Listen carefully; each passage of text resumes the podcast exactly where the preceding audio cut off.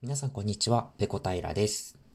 ラジオペコの穴は、私が日頃思っているけれど、人様に面と向かって話すほどのことでもないテーマについて、特に着地点もなくお話しする番組です。はい、今日は、はるはるさんよりお便りとギフト、美味しい棒をいただきました。ありがとうございます。お便りの内容について読んでいきます。ペコさん、こんばんは。はるはるです。今日は超絶人気トーカー、マナさんの声に出したい英会話ラジオをリスペクトした声に出したいスペイン語会話ラジオをやっていただけるということで、こちらにやってきました。時折、ペコさんがライブ配信で使うスペイン語が非常にかっこよく、ペコさんのイケボとスペイン語に胸がときめいた女性リスナーも少なくないと思います。さて、今回お聞きしたいのは、メキシコの方にお主やるなと思われるようなスペイン語についてです。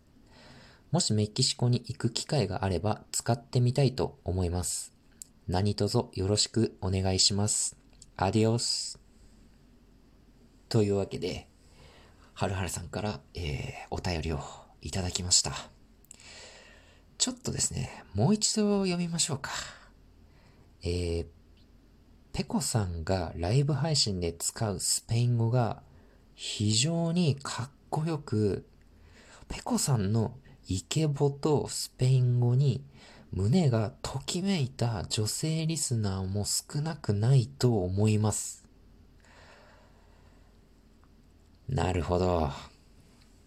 いやー、見つかってしまいましたね、世間に。この才能が。わかりました。はるはるさんの、えー、ご質問ですね。うん、メキシコ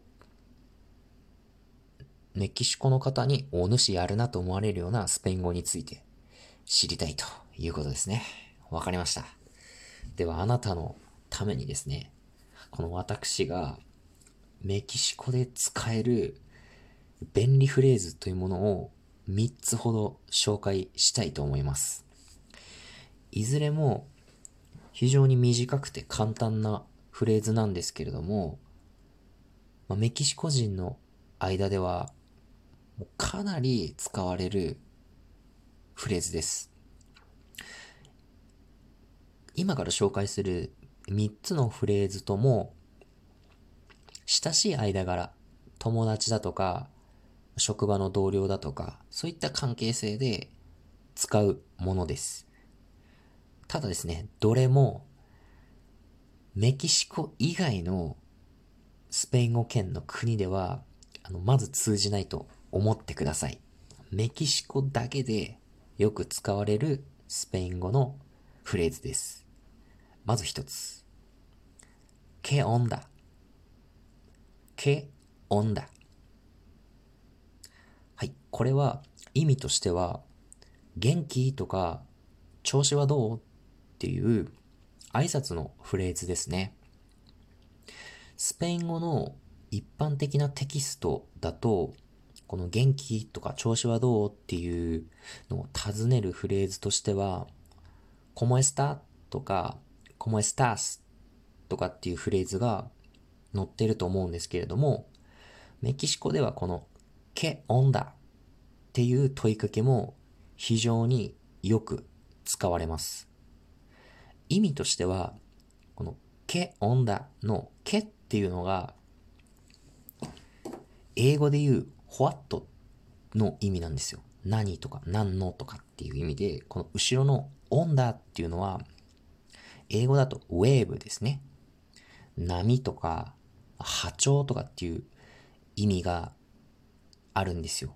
なのでまあ日本語に直訳するとどんな波長とかどんな波っていう意味になるんですけれども、これはもう本当にメキシコ人の間で特に朝方とかですね、こう、会社で出勤してきた同僚同士が、ケアオンだっていうような問いかけをしているのをよく耳にしますね。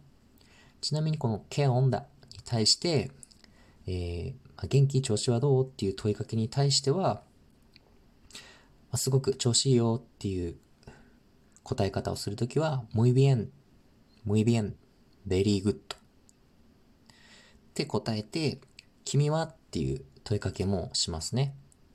これが e to, e to 英語で言うと and you ですね。なのでまあ続けて言うと que onda に対して muy bien, y tú? っていうような返しをよく使いますね。はい、これがまず1個目です。で、フレーズ2つ目。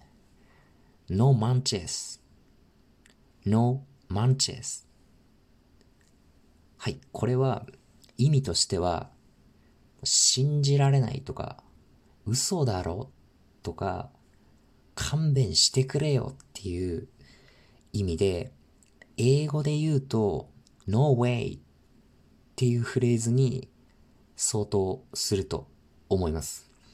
これもよく使いますね。no manches っていうのは。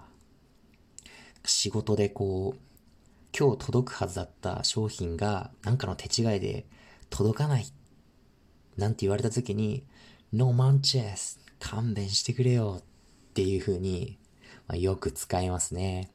これも本当によく使います。うん。はい。では、フレーズ3つ目。寝た？寝た？はい。これは意味としては、マジでっていう意味です。マジで。特に若い人の間でよく使われますね。かなり砕けた表現なので、会社で上司とかに行ったりすることはないですね。本当に日本語のマジでっていう、そういうニュアンスです。で、ネタ？マジでっていう問いかけに対して、マジで、本当にマジだよっていう時は、ネタ。ネタ？ネタ。っていうような言い方をしますね。えー、以上3つですね。ケアオンだ。調子はどう？っていうのと、No manches 信じらんない嘘だろっていうのと、ネタ？マジで？っていうのを今ご紹介しました。いずれもメキシコだけで使われる独特のスペイン語のフレーズですね。で、あとはですね、スペイン語圏に旅行するときっていうのは、本当に基本の挨拶だけ覚えていくだけでも全然違うと思うんですよ。その接してくれる人のこう態度というか。で、ぜひ覚えていってもらいたい基本フレーズっていうのが3つあります。1つは、オラ。オラ。これは、英語で言う、Hi とか Hello とかっていう意味なんですけど、時間帯を問わず、一日中いつでも使えます。オラっていうの。なので、出会った人には、このオラっていうのをぜひ自分から、えー、投げかけてみると、まあ、向こうもきっと笑顔で返してくれると思います。二つ目、ディスクルペ。ディスクルペ。これは英語だと excuse me に相当する言葉ですね。ちょっとすみませんっていう風に人に話しかける時なんかに使いますね。はい、そして三つ目。gracias。gracias。これはご存知かもしれませんが、ありがとうっていうそういう意味ですね。まあ、ここまで紹介したですね、3つの基本フレーズ、超重要フレーズですね。一つは挨拶のオラ。二つ目は excuse me っていう意味の disculpe。もう一つはお礼を言うときのありがとう。gracias。